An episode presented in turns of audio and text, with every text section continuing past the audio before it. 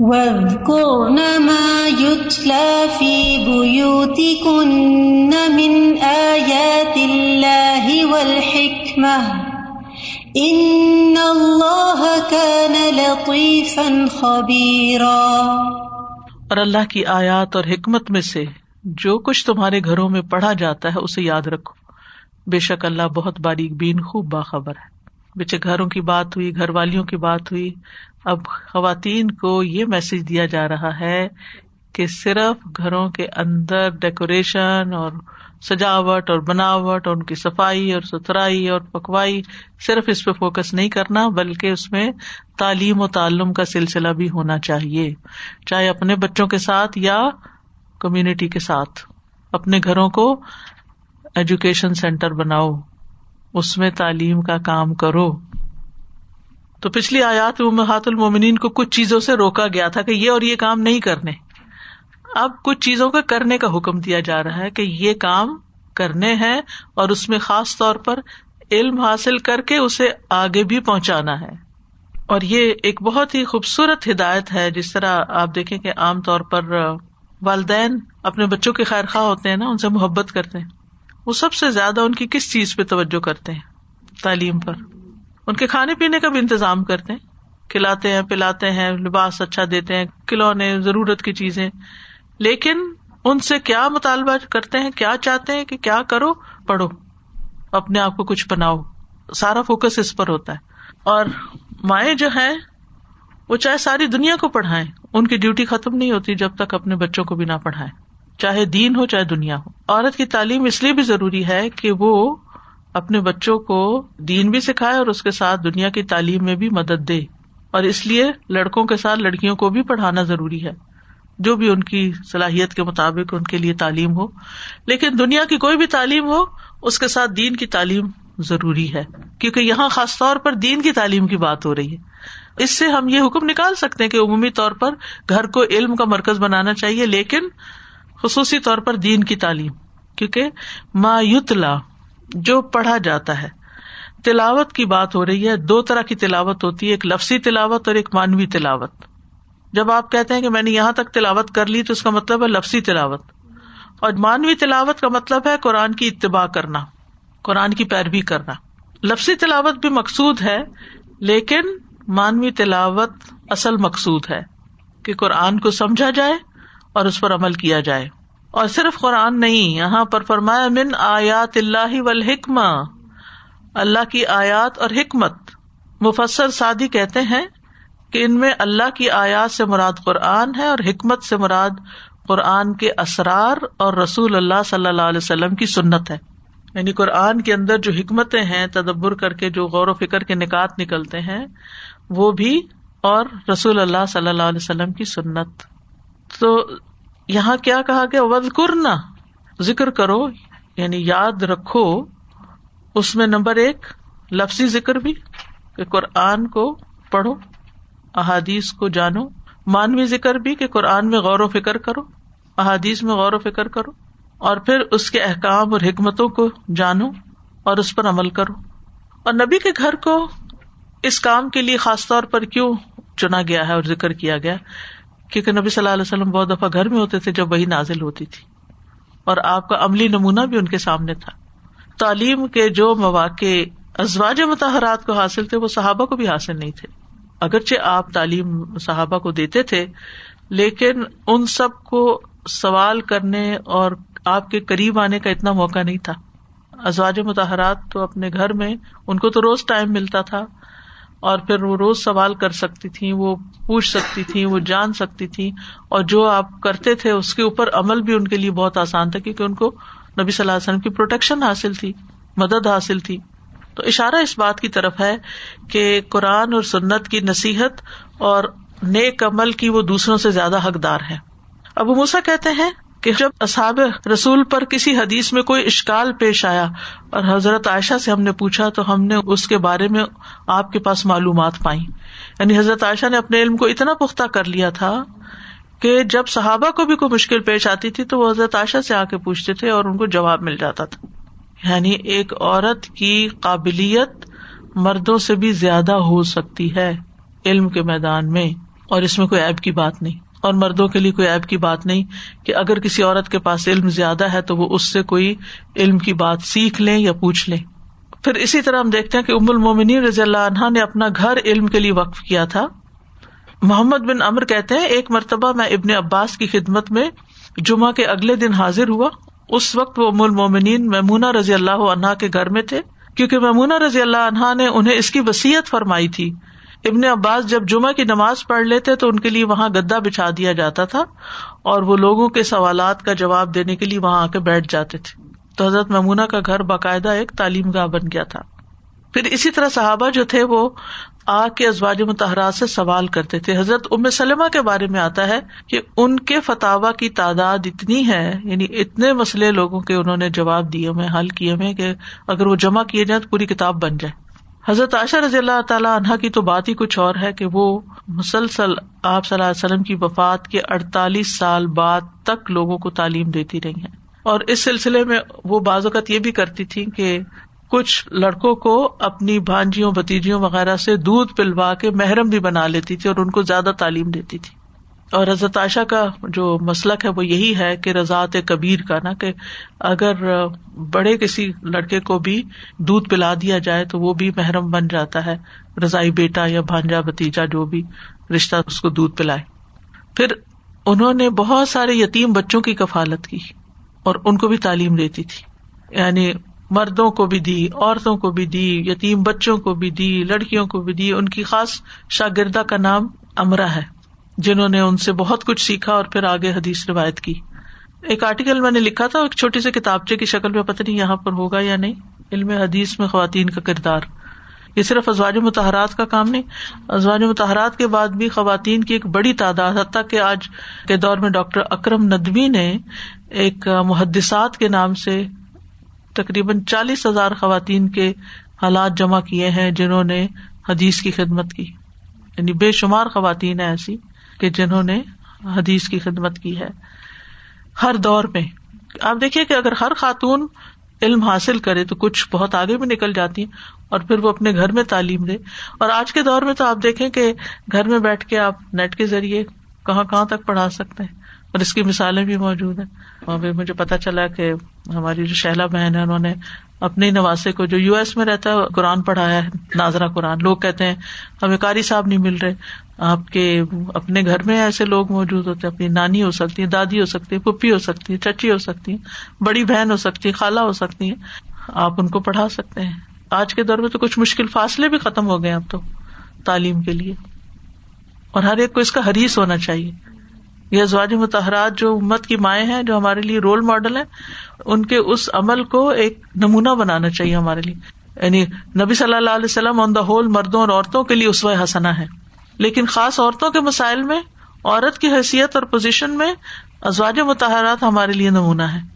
انہوں نے جو کام کیا، ان کو جو ڈیوٹی دی گئی، وہ کسی نہ کسی درجے میں ہمیں بھی کرنا چاہیے۔ ان اللہ کانا لطیف خبیرہ بے شک اللہ بہت باریک بین خوب خبر رکھنے والا ہے۔ یعنی تمہارے حالات اللہ کو بہت اچھی طرح پتا ہے۔ کیونکہ بعض اوقات ہم کو اچھا کام کر سکتے ہیں، لیکن ہم بہانے بناتے رہتے ہیں۔ مصروفیت ہے، نہیں کر سکتے، کیا کریں، مجبوری ہے۔ حالانکہ اللہ کو خوب پتا ہے کیا مجبوری ہے، کتنی مجبوری ہے۔ وہ تو باریک چیزیں بھی جانتا ہے، تمہارے دلوں کے خیالات بھی جانتا ہے۔ اور لطیف جو ایسے طریقے سے بندوں کو خیر پہنچاتا ہے جس کا بندے کو خود بھی نہیں پتا ہوتا کہ اللہ نے اس کے ساتھ کیا بھلا کر دیا، کیا احسان کر دیا۔ اور خصوصاً اس کو اپنی طرف لا کے، اپنے دین کے علم کی طرف لا کے۔ اور پھر ایسے ایسے رستوں سے اس کو رسک پہنچاتا ہے کہ انسان سوچ بھی نہیں سکتا۔ تو اس آیت سے جو باتیں پتہ چلتی ہیں، اس میں ایک بات یہ کہ انسان کی پہلی درس گاہ اس کا اپنا گھر ہونا چاہیے۔ سب سے پہلے اپنے گھر سے ماں سے، نانی سے، خالہ سے، جو بھی گھر میں ہوں، باپ سے تعلیم حاصل کرے اور ان کو بھی سیکھتے رہنا چاہیے تاکہ وہ اپنی آنے والی نسلوں کے دین ایمان کی حفاظت کرے۔ اور آپ واضح فرق پائیں گے ان بچوں میں جن کو گھر سے تعلیم دی جاتی ہے، جن کو بچپن سے تعلیم دی جاتی ہے، مینر سکھائے جاتے ہیں، اور ان بچوں میں جن کو گھر میں کچھ نہیں سکھایا جاتا، جن کو ماں باپ نہیں سکھاتے۔ افسوس کے ساتھ یہ کہنا پڑتا ہے کہ ہماری خواتین خود اور کاموں میں مصروف رہتی ہیں یعنی دنیا کے کاموں میں۔ بچوں کو کاری صاحب کے پاس چھوڑ دیتی ہیں، جو بعض اوقات ان کو ابیوز کرتے ہیں۔ اور کبھی یہ ہے کہ توجہ ہی نہیں دیتی ان کی دینی تعلیم کی طرف۔ یا پھر صرف اسلامی اسکول میں داخل کرا دیتے ہیں کہ ہمارا فرض پورا ہو گیا۔ نہیں بھائی، خود انٹرسٹ لو، خود توجہ دو، خود پڑھاؤ، خود سکھاؤ، جو آپ کی گود میں سیکھیں گے وہ کہیں بھی نہیں سیکھ سکتے۔ ٹھیک ہے، اب بڑے بچے ہو گئے اب کیا کریں؟ بڑوں کو بھی لے کر اسی طرح ہی بیٹھے کہ آئے بیٹھتے ہیں، ہم یہ بک شروع کرتے ہیں۔ کوئی بک ریڈنگ ان سے کروائیں۔ کوئی اسٹوری والی جو صورتیں ہیں، جیسے سورت یوسف ہے، سورت مریم ہے، سورت قصص ہے، ان صورتوں کو ان کے ساتھ پڑھیں اور ان کے ساتھ ڈسکشن کریں۔ جو آپ سکھا سکتے ہیں، وہ کوئی بھی نہیں سکھا سکتا۔ اس سے پہلے کہ وہ خود سر ہو جائیں اور کچھ نہ سنیں آپ کی، آپ ان پہ توجہ کریں۔ رسول اللہ صلی اللہ علیہ وسلم نے فرمایا، جو لوگ اللہ کے گھروں میں سے کسی گھر میں اللہ کی کتاب کی تلاوت کرتے ہیں اور آپس میں اس کی تعلیم میں مصروف ہوتے ہیں، ان پر سکینت نازل ہوتی یہ گھروں کے سکون، چین کا سبب ہے۔ گھروں کے اندر برکت ہوتی ہے۔ گھروں کے اندر اطمینان ہوتا ہے۔ لڑائیاں، جھگڑے، فساد، شیطان کا عمل دخل ختم ہو جاتا ہے۔ اور رحمت انہیں ڈھانپ لیتی ہے۔ فرشتے انہیں گھیر لیتے ہیں۔ اور اللہ ان کا ذکر اپنے پاس موجود فرشتوں میں کرتے ہیں۔ کتنا بہترین کام ہے۔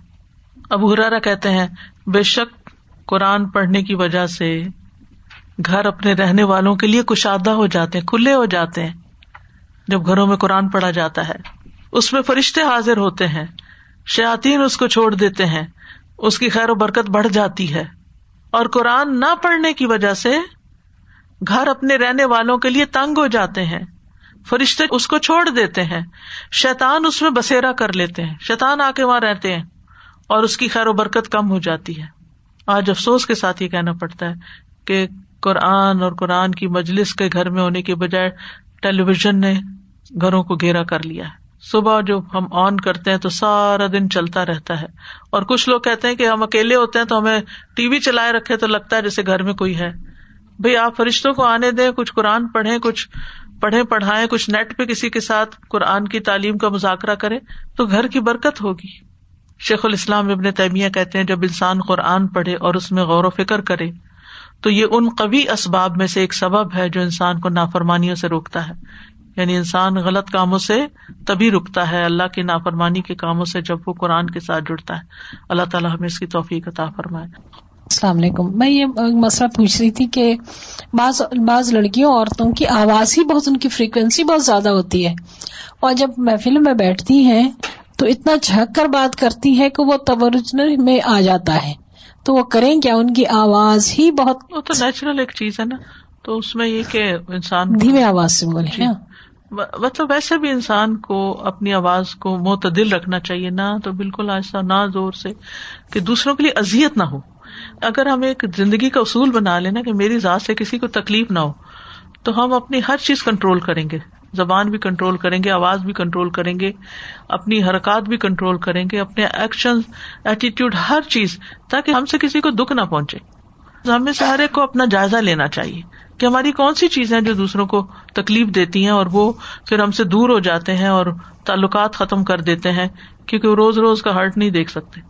نہیں ایک ایسا بھی ہوتا ہے جیسے شاپنگ کر رہی ہیں آپ کوئی چیز چیز دیکھ رہی ہیں تو اتنا ایسے اسٹائل سے بولتی ہیں کہ وہ جو چار مرض ادھر گزر رہے ہوتے ہیں وہ بھی پلٹ کے دیکھ رہے ہوتے اچھا ایک بات ہے کہ اللہ تعالیٰ نے ہر عورت کے اندر یہ چیز رکھ دی ہے ایک سینسر رکھ دیا ہے کہ اس کو پتا چل جاتا ہے کہ وہ کون سا کام ایسا کر رہی ہے کہ جس سے مرد اٹریکٹ ہو رہے ہیں اور کون سا ایسا ہے کہ جو مطلب وکار کے اندر ہے۔ لہجہ لو رکھنا چاہیے جی۔ باہر۔ جزاک اللہ خیر، سادہ جی آج بہت ہی خوبصورت ایکسپلینیشن تھی اور میں یہ سوچ رہی تھی، سادہ جی اللہ تعالیٰ نے تو ہمیں بہت ہی بیلنس اپروچ دی ہے۔ یعنی اگر آپ کام بھی کرنے جانا چاہتے ہیں، تو ایک مطلب معتدل، ایک بیلنس وے میں اپنے آپ کو کیری کر کے چلیں۔ بات کرنی ہے، کپڑے پہننے، ہر چیز میں۔ لیکن مجھے لگتا ہے، ہم نے یہ اکویشن الٹ کر دی ہے۔ اور ہم فیمیلز بہت زیادہ تیار بھی بہت ہوتے ہیں، چاہے وہ ورک پلیس ہو، چاہے باہر جانا ہو، گھر کے علاوہ، ہر جگہ۔ اور میں دیکھتی ہوں یہ چیز مردوں میں نہیں یاد نظر آتی۔ اگر میں ورک پلیس پہ دیکھوں تو وہ تو جیسے بالکل سمپل ہولے میں ہوں گے لیکن فیمیلز اور وہ وہ چاہتی ہیں کہ ایک سے بڑھ کر ایک نظر آئے ہم لوگ پرومیننٹ نظر آئے اور جیسے آپ نے کہا نا کہ ایک مسلم عورت دوسری مسلم عورت سے دوسری عورتوں سے الگ نظر آئے یہ اللہ تعالیٰ چاہتے ہیں۔ تو ہم تو چاہتے ہیں کہ ہم الگ نظر ہی نہ آئے ہم ایسے مکس اپ ہو جائیں ایسے ان کی طرح کپڑے پہن لیں کہ کوئی پتا نہ چلے کہ ہم مسلمان, ہیں۔ یا اور بلکہ میں اپنی ورک پلیس پہ دیکھتی بھی ہوں کہ جیسے ایک اسکولوں میں میں نے کام کیا اسلامک اسکول میں۔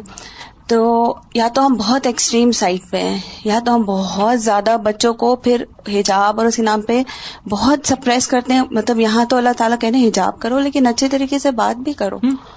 ایک بیلنس اپروچ دے رہے ہیں۔ اور میں جیسے دیکھ رہی ہوں کہ اگر ہم حجاب کر رہے ہیں تو وہ گردن اوپن ہے کانوں میں بھی سمجھتے نہیں کہ یہ بھی ضروری صرف میں نے دیکھا ہے بہت سارے اس طرح کا اسکارف لیتے کہ ایک کندھا ننگا رکھتے ہیں مجھے اس کی بھی نہیں تو کبھی سمجھ میں آئی۔ اور اس کا خاص طور پہ جو عرب کمیونٹی میں دیکھا ان کا یہ ہے کہ ان کے لیے حجاب کا مقصد صرف سر کور کرنا ہے۔ ایون میں نے ان کو نماز پڑھتے بھی ایسے دیکھا کہ گردن کھلی ہے۔ تو اللہ سبحانہ تعالیٰ ہمیں اس کی توفیق دے کہ ہم السلام علیکم سادہ جی۔